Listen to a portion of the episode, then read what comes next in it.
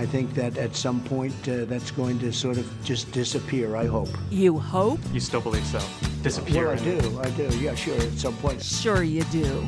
Can 2020 be over already, please? Well, I don't know why I came here tonight. I got the feeling that something ain't right. I'm so scared in case I fall off my chair. And I'm wondering how I'll get down the stairs. Jokers to the right. Here I am, stuck in the middle with you. Yes, I'm stuck in the middle. From Pacifica Radio, this is the BradCast, as heard on KPFK 90.7 FM in Los Angeles, elsewhere in California on KFOI, Red Bluff Redding, KKRN Round Mountain, KGOE, Eureka.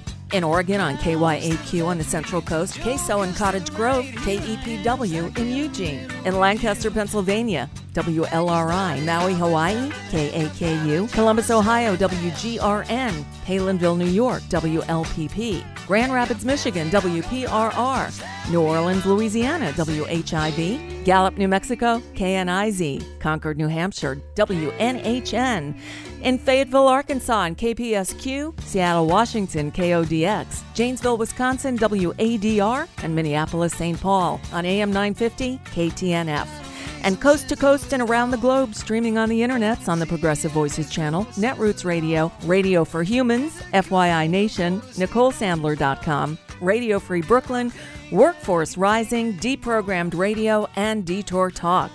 Blanketing the globe five days a week, usually hosted by Brad Friedman of BradBlog.com, but today you got me again. I'm Nicole Sandler, host of The Nicole Sandler Show, based at NicoleSandler.com, and happy to step in so Brad and Desi could enjoy their 4th of July holiday weekend. Not that they're going anywhere, because the nation is in COVID crisis and everything is shutting down again as it should. Today, we're going to take a little bit of a detour. I'm going to share with you a couple of interviews. A little later on in the hour, we're going to talk to Jack Rice, a former radio colleague of mine who is also a former CIA officer and currently works as a defense attorney. And he lives in Minneapolis, so all these worlds are converging on him. Jack's got a lot to say.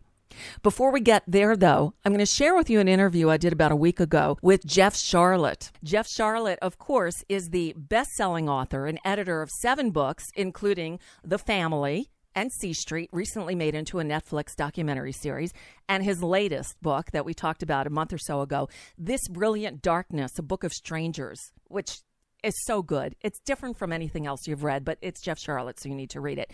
He's also a professor of writing at Dartmouth College and has a couple of articles in Vanity Fair magazine.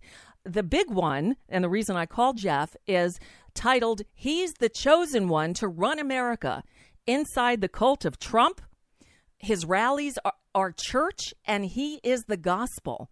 Uh, Jeff Sharlet, welcome back to the show. Hi, Nicole. Good to be with you again. Good to see you. Good to have you here. Always great to read your stuff, as disturbing as it is. So let's start here. As you do in your reporting, and you do in um, this brilliant darkness, and and when you went to Russia to learn about um, you know, being gay in Putin's Russia. And um, you go, you went to some of these Trump rallies, you talk to people, you you try to understand where they're coming from, and the picture you paint is really, really scary. So, um, uh, this time, uh, you, obviously, you weren't in in uh, Phoenix last night, but you've been to a number of these Trump rallies, and this was the basis for this Vanity Fair piece and and it is a religious. It's a it's well. I think all religion is a cult, but this is a cult of a different color, isn't it? It is. It is. You know, I, I did this in 2016. I did this in 2020, and and both times I was sort of bothered by the way uh, my my wonderful colleagues in the political press cover Trump rallies, which is they go there's a metal cage, um, and it's in the middle of the arena, and Trump uses it like a prop. It's he wants them there. He complains about them, but he wants them there because then he can point to them and say, "Look at those scum! Look at those liars!" And everyone turns around and they scream and so on. And I, I always wondered when I go, that's why my colleagues stay in that middle cage. Um, so I buy my, I don't buy you sign up for a ticket, and I wait in line for seven hours, and and I go in with the crowd. And I did this in 2016. And what I found then was what I described as the prosperity gospel. It's sort of a country cousin to uh, uh, ordinary evangelicalism. It's this idea that God wants you to get rich and so on. And Trump was sort of working that promise. Now it's much darker. Um, and I, I, am interested in the, in the rally as a kind of a religious ritual. It's a much darker thing. Uh, it's very much about identifying and eradicating enemies within, about secret knowledge. It's it's if your listeners are are familiar with the QAnon network of conspiracy theories. Right. That is the core theology now of the Trump rally. Wait, the QAnon is a theology. For those who do, I mean, I know QAnon is something that grew up online. It's a 4chan or an 8chan thing. These are places I don't go to. I just know that these people are crazy. What What is QAnon? So QAnon, uh, I mean, it really sort of came into being uh, back after the 2016 election. Uh, folks might remember something called Pizzagate and this sort of strange idea that Hillary Clinton was running a child trafficking ring out of a pizzeria in Washington, D.C., Comet Ping Pong Pizzeria. It's a nice place. Um, it showed up when in that WikiLeaks dump of, of communication. Sometimes Clinton staffers would say, "Hey, let's go meet at Comet Pizza," and you know, they, they really weren't doing the sort of like, well, maybe they were going to the pizzeria to get pizza. Now, the only one thing they could be doing at the pizzeria is running an international child trafficking ring uh, a man took it very seriously, went with an assault rifle and, and, yes. and opened fire. Fortunately, hurt no didn't hurt anybody. Out of that grew this vast network of conspiracy theories um, around this uh, mysterious figure called Q, who uh, um, puts these posts uh, on things like 4chan, and 8chan, and so on. Um, and basically, the idea is that there's going to be a great awakening which mm-hmm. is religious language. That's American religious revival. Sometimes they call it the storm, and that Trump is at the center of this. That Trump is identifying all the deep state uh, is is worse than bureaucrats you don't like. The swamp drain the swamp doesn't mean to fire people. It means there's going to be coming sort of a, a, sea of indictments. There's going to be people hanging from trees for treason and so on. Oh this is the fantasy, and it's one that Trump has moved closer and closer to in his speeches. Uh, never quite outright, but the Q believers sort of interpret what he says, um, spin it, and he doesn't quite shut it down. And in fact, over the course of the rallies that I went to in the fall, and then looking at that Tulsa rally the other day, you see him really clearly. The more frightened he gets about his electoral prospects, the more directly he plays to that kind of conspiracy mongering It's at the core of his base. It's not fringe, and that's right. really key. Like it's it's easy to say, oh, but those are the weirdos, right? It's not everyone at a Trump rally even has ever heard of QAnon, right? Um, but I met very few people who didn't had not adopted ideas that weren't coming out of that ethos. They didn't know where it came from. The idea that Joe Biden is a child molester. Um, the idea that the Democrats are not just people that you disagree with politically, or even people that you really don't like, that they in fact are guilty secretly of the most heinous crimes. Yeah, they you, they believe imagine that, that anything is licensed, any kind of violence is okay. Wow. No, and they, they these people believe, you know, I wrote look, I, I I know in certain parts of the country people believe that Jews have tails and horns and things like that. These same people, I guess some of them are, they believe that Democrats are pedophiles, that we're you know, killing people, we're murderers. I mean, some of them actually told you this with a straight face. Uh, everybody everybody. Every, I must have I must have interviewed about hundred people. I have to say, the first time I heard someone say that, oh no, they're not just trafficking children; they're eating them, as cannibals. I thought, okay, this person, this person's out there. The fourth or fifth time, I realized, oh, this is not a universal belief, but it's not an uncommon one. And I remember I was standing, I was standing on the floor of the arena. We were waiting for Trump to come, uh, and I was standing with a group of people in the crowd there and a woman was explaining to me her her belief that the Clintons, in particular, were involved in and cannibalism. And I turned to the other people around me, and they just you, you, you know, but for their Trump gear, you never would have expected them to hold unusual beliefs. Our conversation up to that point had been about Uh, it had been about the area. It had been about you know boating, uh, recreational activities. And I said, "Do you do you does this make sense to you?" And they didn't all say, "Oh yes." They said, "Well, I don't know. I'm not sure about cannibalism. I'm not sure. That might be an exaggeration." Oh my god! But do you see what? In other words, you keep expanding the range of crime. So now cannibalism is that's an exaggeration. That's but child trafficking, though. sure. Wow. Oh my God, that's just insane. Then, th- and, and Ch- Trump does nothing to dissuade them of these notions. I mean, at least we remember John McCain, the, a, play, a piece that's been. Uh, played ad nauseum all over when they're trying to show this is a principled Republican in a town hall when a woman goes, "That Obama, it, it's scary. He's scary. He's an Arab," and and and McCain says, "No, he's actually a really good person," which you know implies that if you're an Arab, you can't be a really good person. But yeah, but that's besides the point.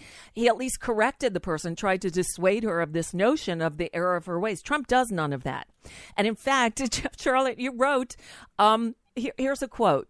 Uh, you said, like scripture, every tweet, every misspelling, every typo, every strange capitalization, especially the capitalizations, this one man told you, has meaning.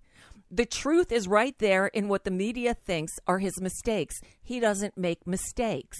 Um, they believe there's a code, like a secret code here, and the, the, the his weird capitalizations in his tweets are a coded message to the believers.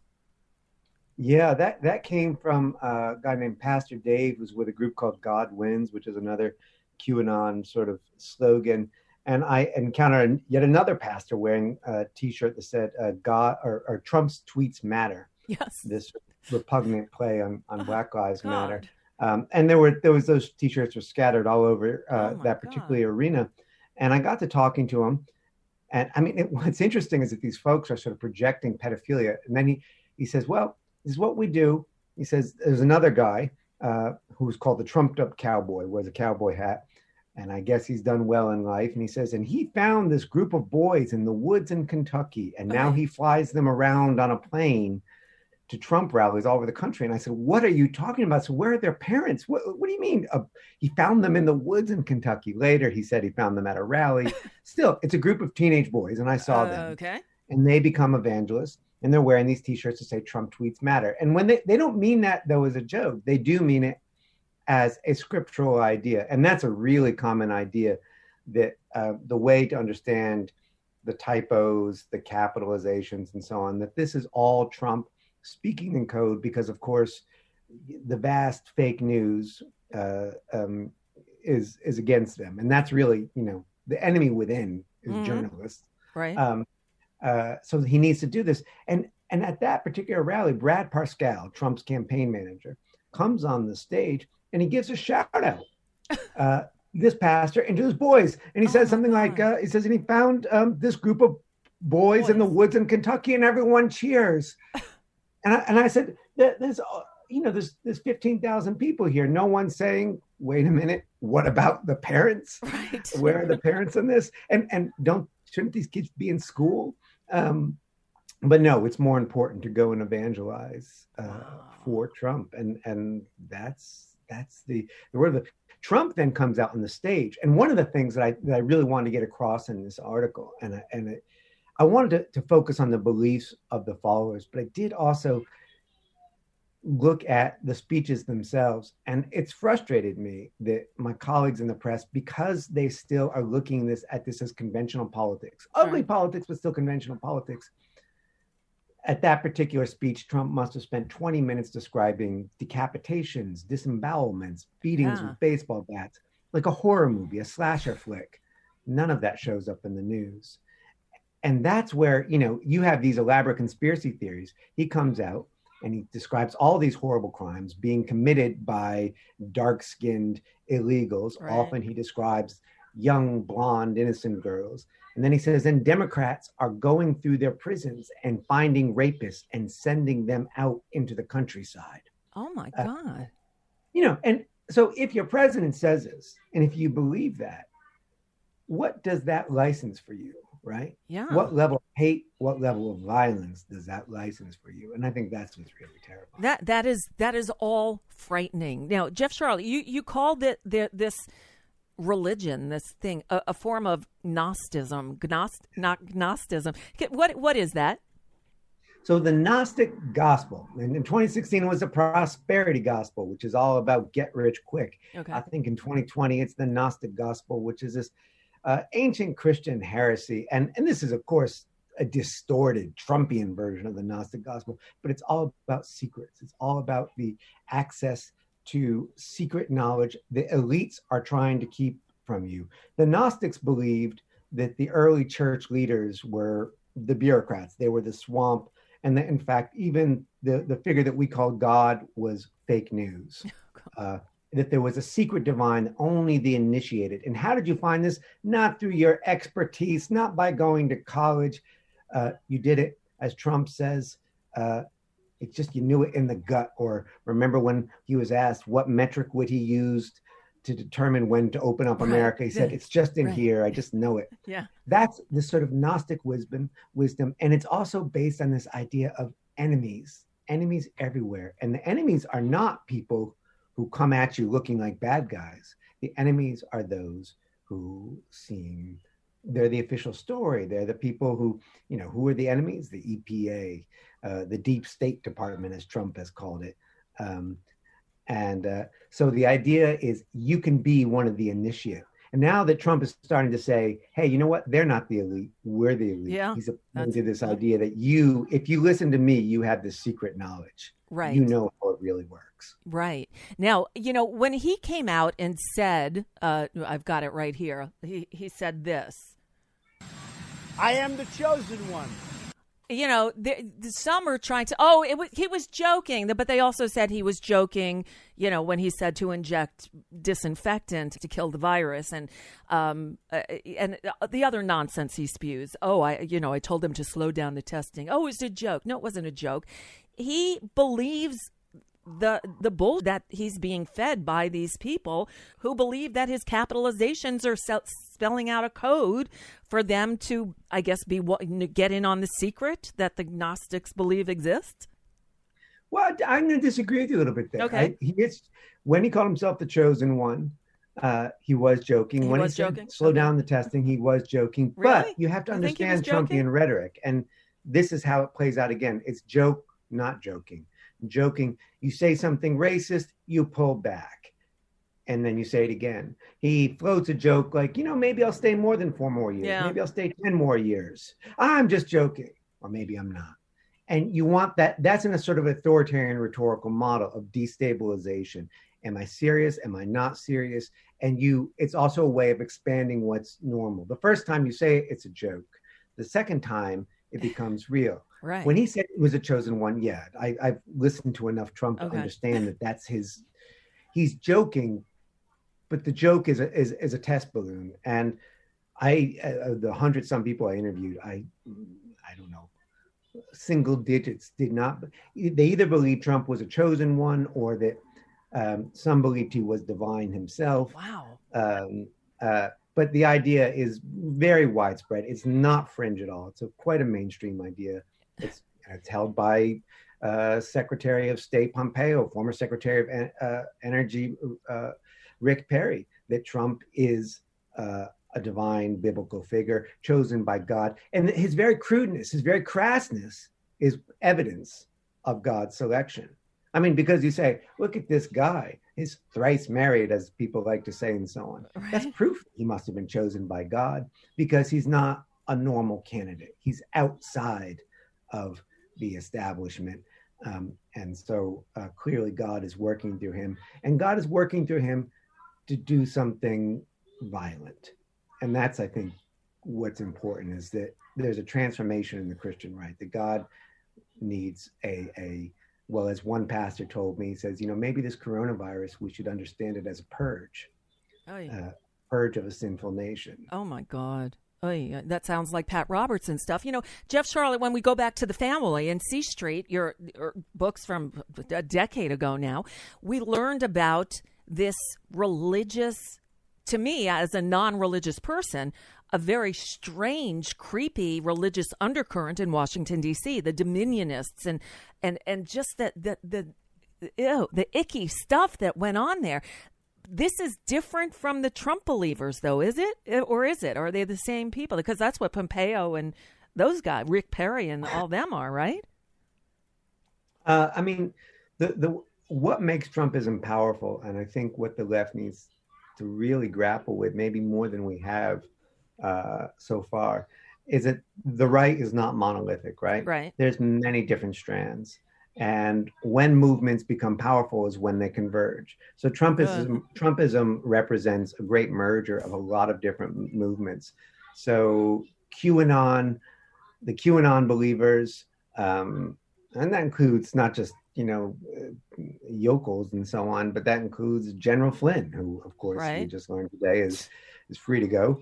Um, and the folks like in the family who run the National Prayer Breakfast and so on, these are coming from different places. Um, and there's a guy named Ralph Drollinger who runs a Bible study in the White House.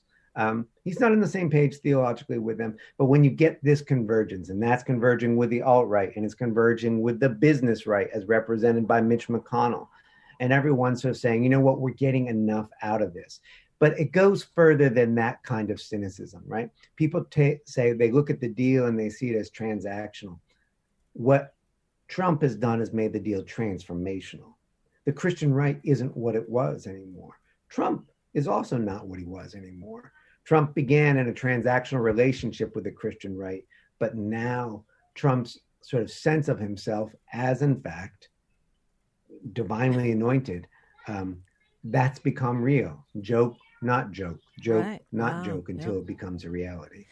you know, I remember, I recall uh, lots of people um, who were screaming that Barack Obama was the Antichrist. And again, I'm somebody who doesn't have religion, so uh, I don't, I, I don't know what I'm talking about with any of this. But I recall they were the Antichrist was supposed to be someone who's very charismatic, uh, uh, and and someone would who would. Um, oversee the the second coming and the rapture do they believe that donald trump is that or do they think he is the messiah I, I think there's really, I mean, this is actually one of the things we want to be careful about is um, there are rapture theology, right? It's it's a real thing, but I, I think the left sometimes it seems so crazy. The left wants to imagine the right all enthralled by the rapture, and they're trying to bring about the rapture. Nobody talks about the rapture. No? nobody. Okay. Mike Pence doesn't care about. It. No one's, and and that's bad news. That means these people are talking about organizing for power in this world. Right. In other words, we do ourselves no favors by saying, God, these guys are rubes, they're suckers, and so on. They're very good. They're very good at what they do. The Trump rallies that I went to, after I was coming, I was traveling around Trump rallies all last fall, and I'd come back and I'd tell people what I'd seen, and they'd say, Oh, but it's all paid actors, right? And I'd say, These are the best damn actors I've ever seen. If that's the case, they're not paid actors. I did a survey on social media. I said, uh, Do you think this is astroturf or smoke and mirrors or real? I got about a thousand responses, very unscientific survey. Right. 75% said, oh, it's astroturf or smoke and mirrors. And I'm here to tell you, unfortunately, it's real. It's real. Uh, Broward County, deepest blue, Broward County. That's where I live. You were at the people. Sunrise, the arena, right? It's 10 minutes from where I live. Yeah, you know that's not a right wing area. No. 22,000 people and more outside. They were real. There and the, the rallies are well organized. Um, there's real intelligence working on here. And then the, the thing that happens, we, we saw that good news on Saturday that at Tulsa he did not get the crowd he wanted. That was good news. Yeah. Keep in mind that was probably his most widely watched rally speech ever. Right. Everyone watched it on Fox. They had their highest ratings ever. Right. And people who haven't seen his speeches before said, oh, it's incoherent, it's junk. My God, the guy's losing his mind. That was a great speech. Trump's one of the best orders I've ever seen. Oh my Um, God. He's not he's not working on the he's not working to appeal to you, but that way he has what I call the double signal. He'll and you see that you really experience this in the rally. He'll tell the official story. He's reading from the teleprompter, and then he looks up and he maybe curses and he says, "Dumb son of a bitch," and the crowd roars it, right? and he's off script and it's it's seemingly incoherent but it's experienced as intimacy i'm telling you the real deal i'm giving you the real story and it's very very effective and when his timing is on and it was in Tulsa. That was maybe the scariest Trump speech I've ever seen. I think we should pay more attention. That was a turning point speech. Uh, when the timing is on, he's got remarkable control of those who are ready to receive the message. Uh, this is it is frightening, and and the way you know it's real is look, a lot of people voted for him. Um, they're out there, and they are rabid fans. You, you you talk about them. Some of them follow him around the country like they're you know Grateful Dead or Phish fans, and they they go from town to town. Dead, a, friend, a friend of mine coined them the Hateful Dead, not the Grateful Dead. Right. Yeah, I mean, uh, there's some of those folks who've been to dozens of rallies. Uh, I, I myself would, you know, because I, I had the advantage of a magazine backing me, so I could fly around the country you know so here i am in florida and here i am in louisiana and here yeah. i am in pennsylvania and there's the same guys uh, at, at, some of them. Now don't say oh great so it's just one small core. No there's a core that travels and then there's the the locals. I mean uh, the, the amish who showed up at the pennsylvania rally were not there in florida. The venezuelans who were at the florida rally were not there in louisiana. Right. Um, but there's and, the core that goes town that go to rally to rally and they tailgate i guess they tailgate and um, uh, there's it's just like a Grateful Dead show. There's bad dancing. Um, there's a lot of bad dancing, and they look forward to seeing one another. They look forward to this community. Oh um, they look forward to what they experience is the creativity of like how many different ways can you put Donald Trump's ugly mug on a T-shirt? How many violent sort of image images can you see? And it's one of the things again that I feel like is not reported enough is the prevalence at Trump rallies. Um, we all know the red hat, right? Uh, uh, the prevalence of uh, Punisher image imagery, the skull. Um, it's also been adopted by police as an anti-Black Lives Matter symbol. It's a fascist symbol. Oh so skulls everywhere. Um, lots and lots of imagery of uh, t-shirts with Trumps with guns, right? Oh, there's yeah. the there's one with a big pistol, the 45, because 44 wasn't enough. there's one with Trump as as the Terminator holding a pistol, the Trumpinator. There's all sorts of Trump as Rambo, Trump on a, a tank.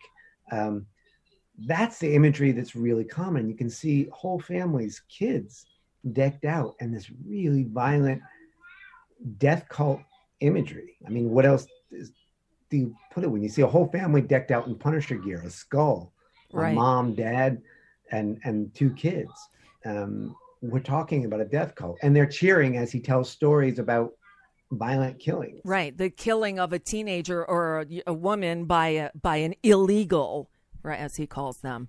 Uh, yeah, it, that he does all the time. It's disturbing. You know, Jeff Sharlet, uh, we're wrapping up here because we're coming to the end of the hour, but somebody in the chat room just said he's a little too um, uh, uh, impressed with Trump for my taste. Just to make it clear, I know you're not a Donald Trump fan. I'm guessing you, you, you, you know. I gotta tell you, yeah. I gotta say, I'm, yes. I, the left has got to get its head out of its ass, right. because I've been I've been reporting on this for years. Yes, you have. We want to keep telling ourselves, ha ha, he's so stupid. He's so stupid. He's made a mess. He's harmed incredible numbers of people. Yes, you want to get you want to get up and fight Trump. You figure out what he's doing you figure out what he's doing. I'm not impressed with him in any positive way. I put my body on the line. I don't sit there in the press cage. I go out amongst those crowds, right? And I say, hey, I'm not going to say, oh, they're all dumb and they're all just foolish and we're all good. and then everything's going to go back to normal and it's all going to be fine. No, we have a threat. Let's face it with realism instead of reassuring ourselves and consoling ourselves. I feel strongly about that, and you can tell um, but th- we, we are in danger of repeating the mistake we made in 2016 and 2020. Jeff Sharlet talking about his uh, piece in the current edition of Vanity Fair magazine. Definitely worth the read because we need to know what we're up against. All right, after a very quick timeout, we'll be back with Jack Rice, former CIA officer, Minneapolis based criminal defense attorney, and an old radio friend. That's next. I'm Nicole Sandler, your guest host today on the BradCast.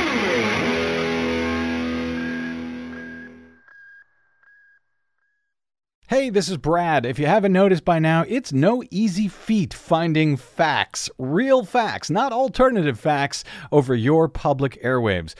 We try to bring you real facts, truth, and clarity without fear or favor each and every day on the BradCast. but we need your help to do it. If you enjoy the show and or get something from it, please give back a bit if you can by visiting us at bradblog.com/donate.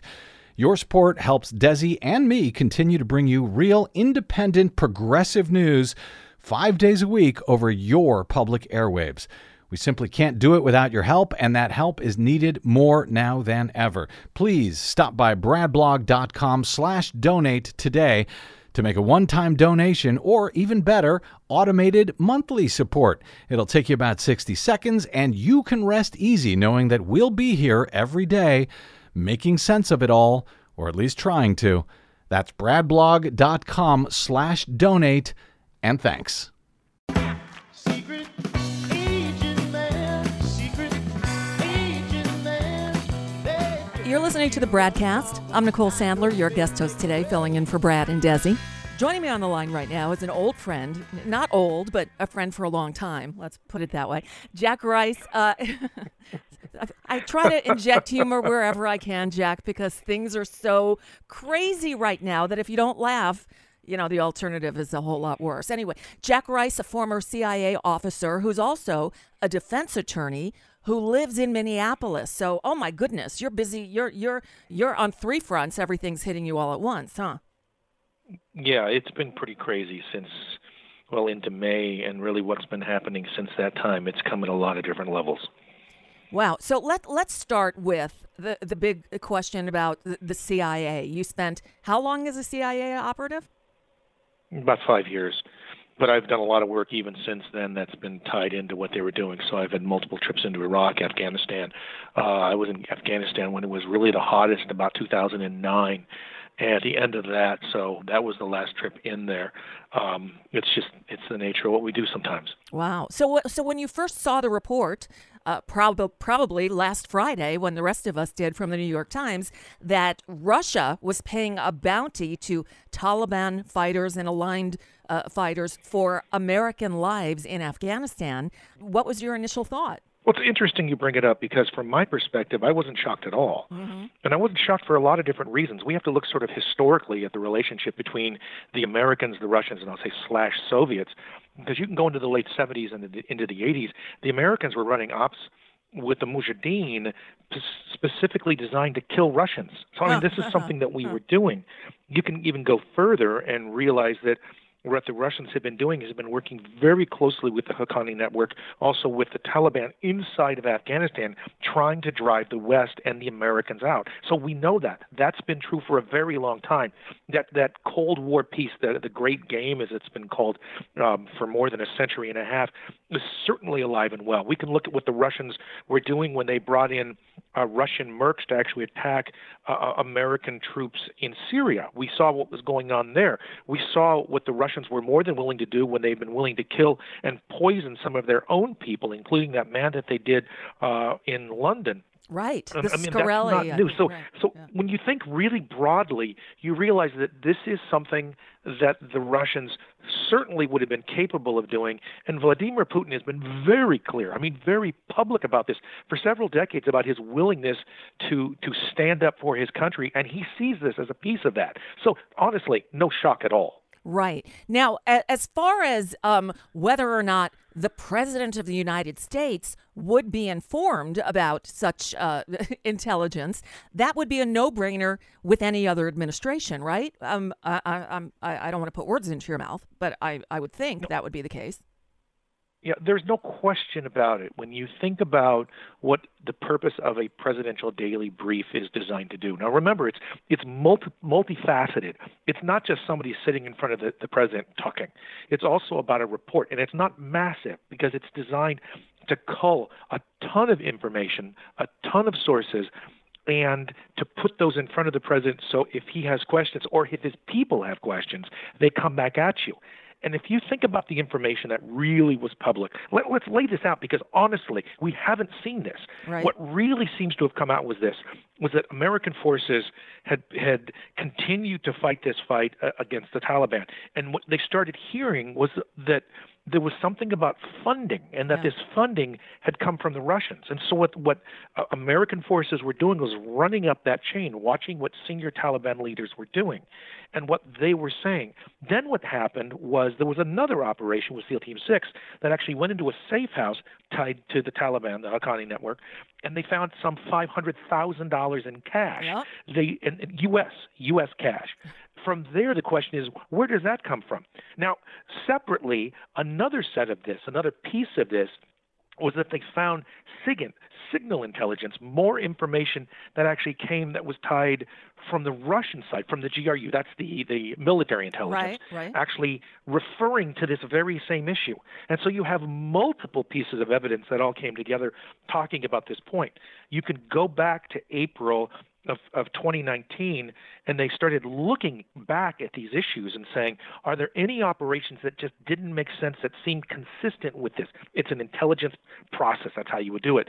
And they found back in April there was a uh, an attack on a convoy that killed three U.S. Marines. That seems exactly the kind of thing that they would have done based upon all of the intelligence that they got. So let's boil all that down. You would sit down with the president and say, "This is what we're looking at.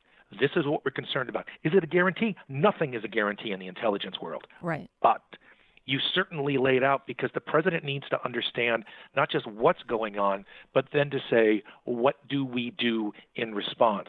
When you have dead soldiers on the ground, dead, dead Marines on the ground in Afghanistan, this is the kind of stuff that you put before a president and say, what are we going to do? Right.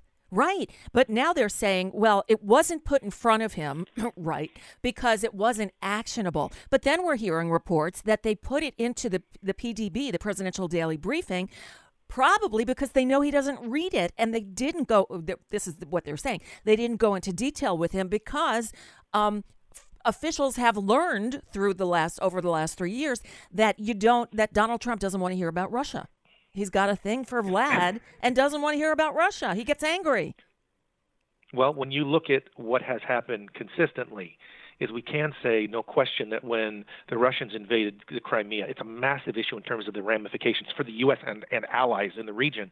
Uh, what we found was that what President Obama did was pull the Russians out of the G8. What what they did was they actually ramped up sanctions and they were pushing even harder. Right. And then of course when the Trump administration came in, they pulled back on all of that. And in fact, even not that long ago, in the last few months, we find that. Uh, President Trump was trying to put Putin back in and the Russians back into the G7. Yes, yeah. So the idea that they're just ignoring that issue, but but, but by the way, you mentioned the presidential uh, daily brief piece. Right. The idea that because this piece wasn't highlighted, that somehow the president simply can ignore Right. what's in the presidential daily brief. Because think about this a sec, and, and, and I think about this from my, my experience working in the intelligence community anyway, that the information, every single sentence that goes into this, and it's only a few pages, every single sentence in this is backed up, which mm-hmm. means you can take this and like pull that string like you would on a sweater. There's something attached to it. And so if he simply said, or if somebody somebody had looked at this and said, dead soldiers, dead Marines, tell me, and it would go and they would lay it out. The idea that he simply doesn't bother, that's his his response is because I'm incompetent, therefore I'm safe. Right. I mean, right. that literally is the defense. It is. I I mean, and and it goes back to the the old Watergate question: What did he know, and when did he know it? And I'll add on to that: If he didn't know it, to quote Joe Biden, he's derelict in his duties. And he did. If he did know it, he's derelict because he hasn't done anything. And now that they're saying, okay, now he's been briefed, and he's still going to do nothing. Uh, is that what? What kind of response is that, Jack Rice? That has been the, the, the larger question. So if we lay it out, he let's say hypothetically he knew. If he knew and he chose to do nothing, why? Right. Why? Is it, does it have to do with him not understanding it, or does it have to do with it? It's the Russians, and so it's different. And that's assuming he knew. Yeah. Let's say he didn't know. Right. The question is then would be why? Right. Because if it's in the presidential daily brief, that means it's right there. That's you right. can't deny it. You can't dismiss it. Is it that he doesn't know what he's doing or that he doesn't care? Either way, it's either complete incompetency or something far, far deeper and darker, Right. which I can leave to somebody else. So when you look at the options, the problem is, is he's backing himself into a corner, which the corner results at at best, at best, it's incompetence. Yeah. Right. And that's something that is simply unacceptable because there are three extended families who are burying their sons and grandsons because of what happened. And to simply say, oh, you know, things happen, that's not good enough for the American people, nor should it ever be. And for, for once, can't we just decide that this is something that's actually above politics? You would think, I, I, and and I think we maybe we're starting to see some cracks in the Republican armor, but not many. I mean, a few people have raised eyebrows. Liz Cheney, for I think she sees the writing on the wall. She's the first one to start, you know, start pushing back on him, but not enough. Can you imagine if if this came out under a Democratic president, what kind of hell they'd be raising on the right? It's just the hypocrisy is just stunning. So, um, wow, Jack Rice, this so this is uh, this is serious stuff. I mean, to me, that sounds like treason. Am I am I reaching too far with that word? you know, again, from my perspective, what where where I'm sitting with is is I'm still I'm still sitting with the incompetency piece rather than it's than it was actually purposeful. Uh-huh. Um, now, now there may be more information, and by the way, he's had so much behavior where he's been willing to deny this and dismiss this. And certainly he's pulled back and created such a massive vacuum that's allowed the Russians to operate at incredible levels. And I'm not just talking with the Pakistanis, with the Af- uh, Afghanis, with what what we're seeing uh, in Syria. Uh, what he's done with Turkey, so many different areas where the Russians are flexing their muscles and the Americans are literally left doing nothing and just watching from the sidelines. So much for America being great again. Yeah. Uh, but that that in itself really does make this suspect because what this has done is this has allowed the Russians to continue running ops against the United States and endangering American citizens and our allies along the way. And by the way, this isn't just the Americans saying this. The Brits have already come out very publicly Yes. because the Brits were actually also targeted here. Right. There are, are multiple other countries operating in the region. When I was in Kandahar, when I was when I I was in Kabul, when I was in Herat and other places, um, these are multiple operations that are being run. And to know that the Russians are continuing the fight against the Americans and simply saying, you know, those things happen, and actually not just saying that, you're actually rewarding Vladimir Putin along the way, that's the part that I find uh, disturbing. Is really not the word I would go with. I find that suspect. Suspect in that you don't think it's real, or suspect that it's too convenient. In what way is it suspect? It, it's suspect in that if you know what you know, and we know this, and you continue to allow it, and you know all of the other things that this president has been more than willing to allow, it seems purposeful. Yeah, And that's the part that tells me that it's not just incompetence. gotcha. So Because if you're saying I don't know what I'm doing, okay, well that's terrifying for a whole bunch of reasons. Exactly. But if what you're saying is I do know what I'm doing and I'm going to do it purposely, that's the part that's making me, as an as a former intel officer, look at this issue and go, Christ, and is me, this really where and, we are? And that's what makes me say treason. It's aiding and abetting the enemy. He's standing by knowing that Russia is paying a bounty for American soldiers' heads on a platter. If that's not treason, I don't know what is. As we, as we get closer and as as more of this starts to come in because again understand you, you, we're swinging the parameters of what we're looking at now are treason on the one side to sheer incompetency Right. on the other and there's oh nothing in, there's nothing outside of those you got to find where on the spectrum you're going that's not a really great place to be No, it, it is I don't care not. who you are, especially when you have somebody who's the most powerful person on the planet. That's that's your guy. Right. And now we're in the middle of a global pandemic and you know and uh, you know I, and uh, where you're at Jack Rice in Minneapolis uh, a movement has begun because the police were out of control and murdered a man on video for the world to see. So um uh, just how's that for a segue? How is life in Minneapolis these days? It's brutal. It's a it's a brutal place because you can't look away. You're right. You know, I think for so long, for so long, what we would do is we would see a horrible thing happen, and then we would say, okay, we're going to do something, and people would come in and say, okay, a few bad apples, they'd fire somebody, Yeah. and they might prosecute, and they never did. and then we would move on. That's not happening here.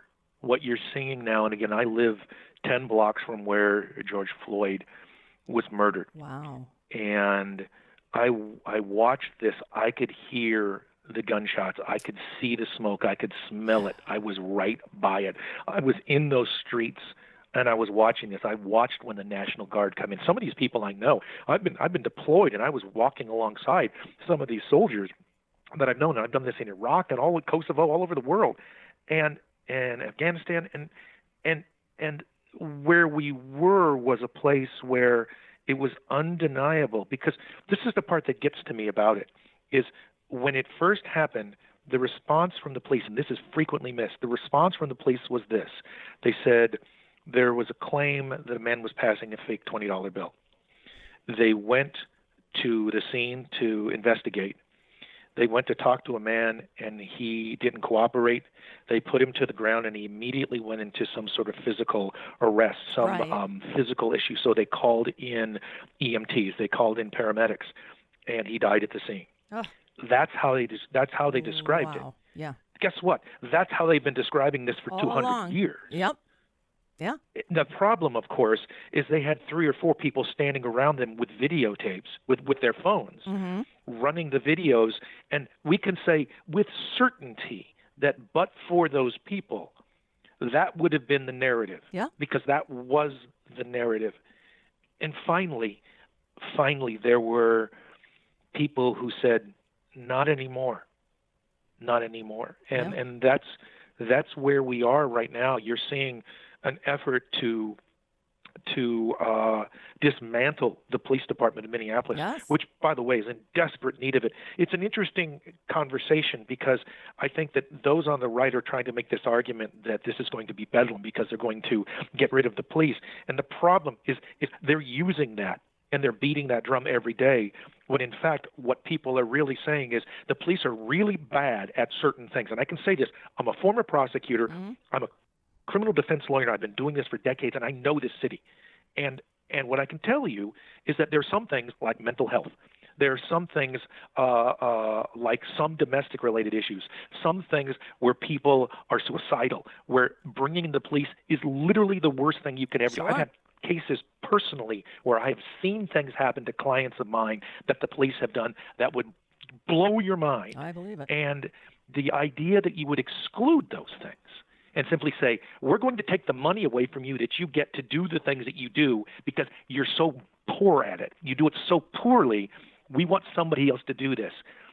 Uh, you're not hearing that from the right because that's that doesn't fit their mantra, but that's literally what's going on here. And positively, that's what people are continuing to move toward, no matter what, because they've seen the worst of the worst, and it's been happening here for a very long time. Wow. Wow. And and you are a criminal defense attorney. In fact, you sent me a note saying uh, uh, on a well, unrelated but related note, you said you represent the man who pulled down the Columbus statue. What uh, tell me about that. Wow, uh, uh, there's so much going on Yes. in, in the Twin Cities, in, Yeah, in Minneapolis, St. Paul. everywhere. St. Paul is the capital. My office is is in St. Paul, and my office is probably about I don't know about four or five, six hundred yards from uh, from the state capitol, from Wow. where this was Okay. pulled down. Wow.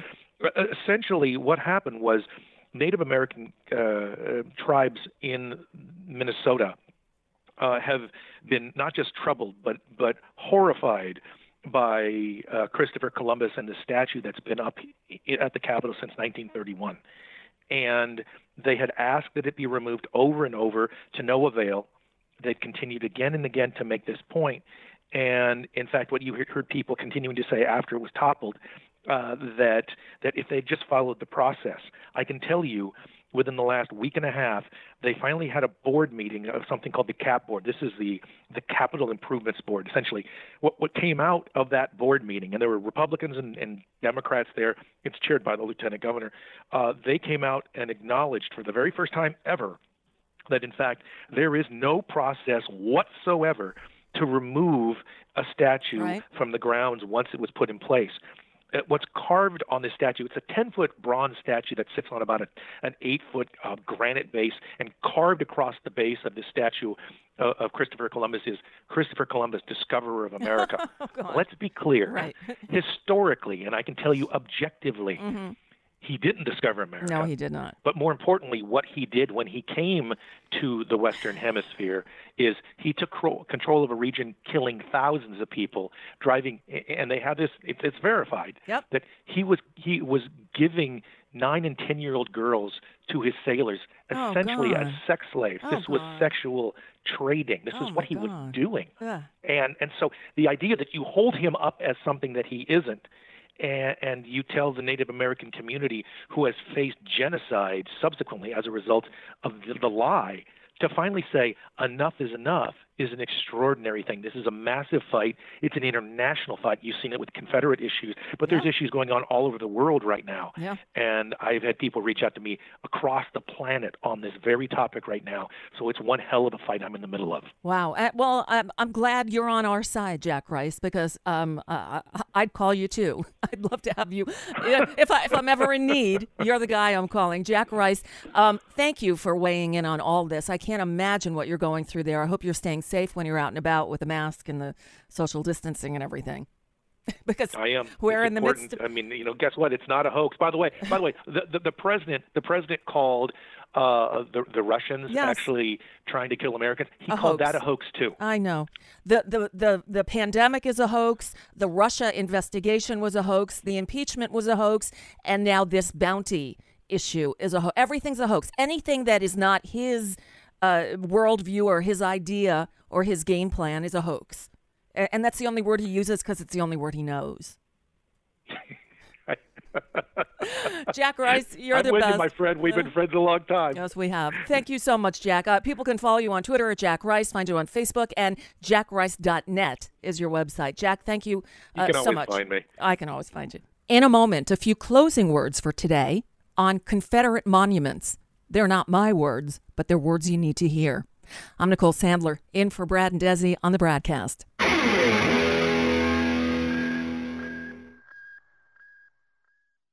Hi, this is Desi Doyen from the Green News Report and the BradCast, both brought to you without corporate or political influence. Why? Because we rely on you to help keep us completely independent. Please drop by bradblog.com slash donate today and help us stay on your public airwaves. That's bradblog.com slash donate. You'll thank yourself later. I'll thank you now. It's been a long, coming, but I know a change gonna come. Welcome back to the BradCast. I'm Nicole Sandler, your guest host today. The 4th of July is a time for patriotism. This year, I think our patriotism is taking a different form, perhaps that of wanting to correct the wrongs in our country's history. There's an op ed that appeared in the New York Times a couple of days ago, written by a poet named Carolyn Randall Williams, and I want to read it to you. These are words that we all need to hear. The headline reads You want a Confederate monument? My body is a Confederate monument. And here's what Carol Randall Williams wrote I have rape colored skin. My light brown blackness is a living testament to the rules, the practices, the causes of the Old South. If there are those who want to remember the legacy of the Confederacy, if they want monuments, well, then my body is a monument. My skin is a monument. Dead Confederates are honored all over this country with cartoonish private statues, solemn public monuments, and even in the names of United States Army bases.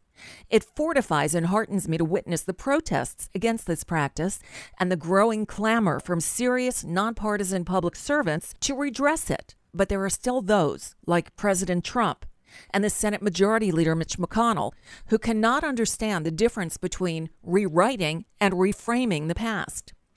I say it is not a matter of airbrushing history, but of adding a new perspective. I am a black Southern woman, and of my immediate white male ancestors, all of them were rapists. My very existence is a relic of slavery and Jim Crow. According to the rule of hypodescent, the social and legal practice of assigning a genetically mixed race person to the race with less social power, I am the daughter of two black people, the granddaughter of four black people, the great granddaughter of eight black people. Go back one more generation and it gets less straightforward and more sinister. As far as family history has always told, and as modern DNA testing has allowed me to confirm, I am the descendant of black women who were domestic servants and white men who raped their help. It is an extraordinary truth of my life that I am biologically more than half white, and yet I have no white people in my genealogy in living memory. No voluntary whiteness. I am more than half white, and none of it was consensual. White Southern men, my ancestors, took what they wanted from women they did not love, over whom they had extraordinary power, and then failed to claim their children. What is a monument but a standing memory, an artifact to make tangible the truth of the past? My body and blood are a tangible truth of the South and its past. The black people I come from were owned by the white people I come from. The white people I come from fought and died for their lost cause. And I ask you now, who dares to tell me to celebrate them? Who dares to ask me to accept their mounted pedestals? You cannot dismiss me as someone who doesn't understand. You cannot say it wasn't my family members who fought and died. My blackness does not put me on the other side of anything. It puts me squarely at the heart of the debate. I don't just come from the South. I come from Confederates. I've got rebel gray blue blood coursing my veins. My great grandfather, Will, was raised with the knowledge that Edmund Pettus was his father. Pettus, the storied Confederate general, the grand dragon of the Ku Klux Klan, the man for whom Selma's Bloody Sunday Bridge is named. So I am not an outsider who makes these demands. I am a great, great granddaughter. And here I'm called to say that there is much about the South that is precious to me. I do my best teaching and writing here. There is, however, a peculiar model of Southern pride that must now at long last be reckoned with. This is not an ignorant pride, but a defiant one. It's a pride that says our history is rich, our causes are justified, our ancestors lie beyond reproach. It is a pining for greatness, if you will, a wish again for a certain kind of American memory, a monument worthy memory. But here's the thing our ancestors don't deserve your unconditional pride. Yes, I am proud of every one of my black ancestors who survived slavery. They earned that pride by any decent person's reckoning. But I'm not proud of the white ancestors whom I know by virtue of my very existence to be bad actors. Among the apologists for the Southern cause and for its monuments, there are those who dismiss the hardships of the past. They imagine a world of benevolent masters and speak with misty eyes of gentility and honor in the land. They deny plantation rape, or explain it away, or question the degree of frequency with which it occurred. To those people, it is my privilege to say, I am proof. I am proof that whatever else the South might have been, or might believe itself to be, it was and is a space whose prosperity and sense of romance and nostalgia were built upon the grievous exploitation of black life. The dream version of the Old South never existed. Any manufactured monument to that time and place tells half a truth at best. The ideas and ideals it purports to honor are not real. To those who have embraced these delusions, now is the time to re examine your position. Either you have been blind to a truth that my body story forces you to see, or you really do mean to honor the oppressors at the expense of the oppressed. And you must at least acknowledge your emotional investment in a legacy of hate. Either way, I say the monuments of stone and metal, the monuments of cloth and wood, all the man made monuments must come down. I defy any sentimental Southerner to defend our ancestors to me. I am quite literally made of the reasons to strip them of their laurels. Those brilliant words, written by Carolyn Randall Williams, the author of Lucy, Negro Redux, and Soul Food Love, and a writer in residence at Vanderbilt University. And that appeared as an op ed in the New York Times. And with that, we finish up another edition of the Bradcast. I'm Nicole Sandler, happy to be filling in for Brad and Desi. We'll do it one more time before they return. Stay safe, everyone, and as Brad always says, good luck, world.